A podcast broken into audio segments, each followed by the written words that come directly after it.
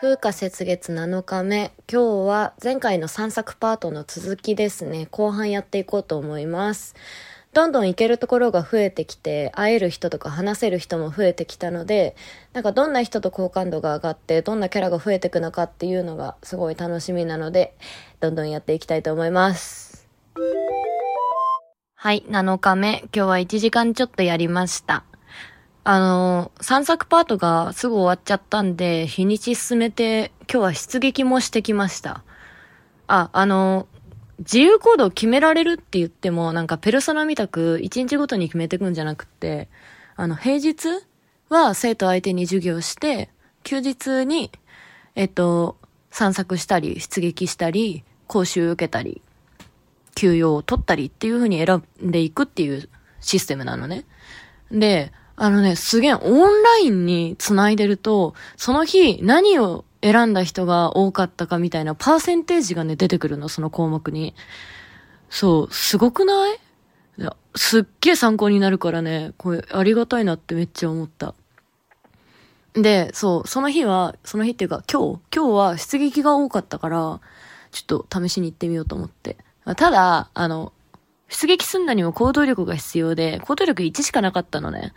で、あのそれを失っちゃうとさ、やっぱ戦闘1回しかできなくなっちゃうなって思ってたんだけど、あの、行動力を失わなくて済む出撃先があって、え、ちょっとやってみようと思って1回行って、まあ、こう、時間をかけても勝ったわけですよ。で、もう一回開いてみたらまだあんのよ。あ、これ何回でもいけんじゃねえかなと思って、ちょっと2回目も行ってみたのね。で、今日はそこでやめにしたんだけど、チラッと見てみたら、まだあったのよ。だから、ちょっとこれは、レベル上げに絶対必要な回だと思って、ちょっと次回は、あの、その、行動力のいらない出撃先に、何回か行ってみて、皆さんのレベルの底上げをしていきたいと思います。ちょっとあのパーティーの中でレベルの差が出てきちゃってね、やっぱ前の方で戦闘する自分とか、エーデルガルトちゃんとかはレベルがすごい上がってるんだけど、あんまり使わない子、後ろに置いといてる子っていうのが全然上がってないから、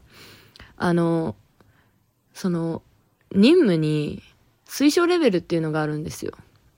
だそこにせめて達させてあげたいな。まあ、推奨レベルプラス5ぐらいまではあげたいので、うん、ちょっとそこまでは明日、やっていこうと思います。へえ、でこれ、このレベリングで死んじゃったら元も子もないよね。え、ちょっと、今回だけセーブを戻すっていうのはありですか？ちょっと、